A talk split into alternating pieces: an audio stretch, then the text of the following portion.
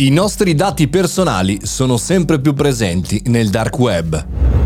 Buongiorno e bentornati al Caffettino Podcast, sono Mario Moroni e anche oggi qui davanti alla macchinetta del caffè virtuale parliamo di tematiche utili, interessanti per noi professionisti imprenditori e perché no studenti. Oggi parliamo di dati e parliamo di un osservatorio condotto da CRIF importante, devo dire interessante anche nella crescita di dati che sono presenti nel lato oscuro di internet. Secondo l'ultimo osservatorio cyber condotto da CRIF, sembra un aumento del più del 40% di nostri dati, di dati italiani appartenenti a cittadini italiani, sparsi sul dark web, quella parte non trovata, non garantita, non gestita e non in sicurezza, per cui vi avviso, al di là che non siete magari dei super esperti, non entrateci, e chiaramente lì sono presenti, vengono scambiati, vengono venduti tantissimi dati. Spesso noi parliamo di tentativi di intrusione o tentativi di ricatto anche riguardo le aziende, ma ci dimentichiamo che i nostri dati come privati cittadini sono lì. Ed ora vediamo insieme quali combinazioni sono più diffuse e che cosa fare.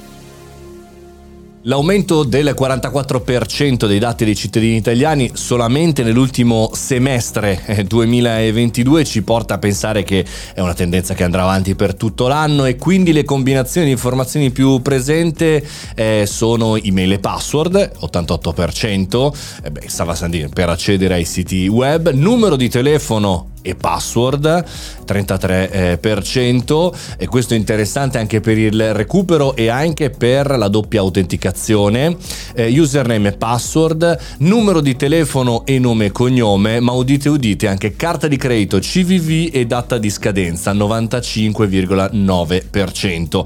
Un dato importante: se in quest'ultimo periodo osservate sulla vostra carta di credito dei tentativi in aumento di accesso, oppure anche di autorizzazione, no? Quelle microtransazioni da 0,99, quella cosa lì, ecco, probabilmente i vostri dati sono anche presenti sul dark web. Come fare per non entrare sul dark web con i propri dati personali? Purtroppo c'è da fare poco, secondo la mia esperienza. C'è da agire in maniera consapevole, ma poi se attaccano Twitter, se attaccano Facebook, se attaccano i social che utilizziamo, c'è ben poco da fare, se non chiaramente cambiare la password spesso, per evitare che, se anche quei dati fossero a disposizione, noi cambiando password o cambiando e attivando la doppia autenticazione ci sono meno possibilità di avere delle problematiche gravi. E poi lasciatemi spendere due parole sulle carte di credito ricaricabili. Lo so che fanno un po' boomer, però forse sono la soluzione, nel senso, cambiare costantemente, anno su anno, o anche prima, o anche avere quelle carte di credito veloci, rapide, ci permettono di avere meno intrusioni.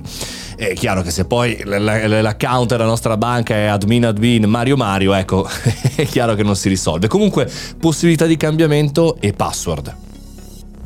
Lo vedremo anche alla fine dell'anno con le password più utilizzate al mondo e anche in Italia, perché di solito 1, 2, 3, 4, 5, 6, 7 batte sempre tutti. Bisogna fare attenzione, ragazzi, buon senso e anche un po' sapere che internet purtroppo è così.